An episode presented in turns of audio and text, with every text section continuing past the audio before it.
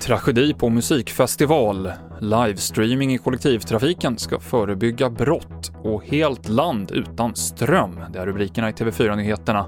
Men vi börjar med uppgifter om att flera personer ska ha blivit knivskurna ombord på ett snabbtåg i Bayern i Tyskland. En person är gripen och det är oklart om det rör sig om ett terrordåd. Mer om det här med vår reporter i Tyskland på TV4.se. Minst åtta personer omkom och många skadades på musikfestivalen Astroworld i Houston i USA igår kväll. Olyckan ska ha inträffat när publiken började pressa sig framåt mot scenen när rapparen Travis Scott spelade.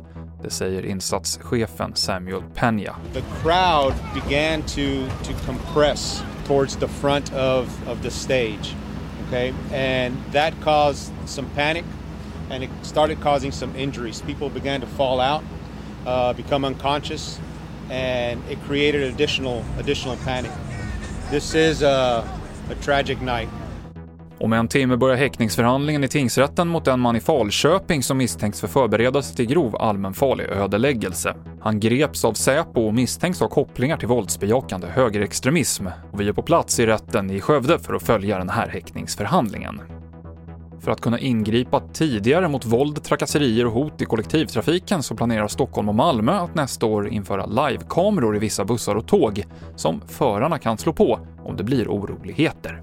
Och bedömer de att situationen är sådan att det krävs polis eller räddningstjänst så kan de då genom bussens GPS eh, be polisen eller räddningstjänsten åka ut till den bussen. Det sa Andreas Schönström som är ordförande i tekniska nämnden i Malmö.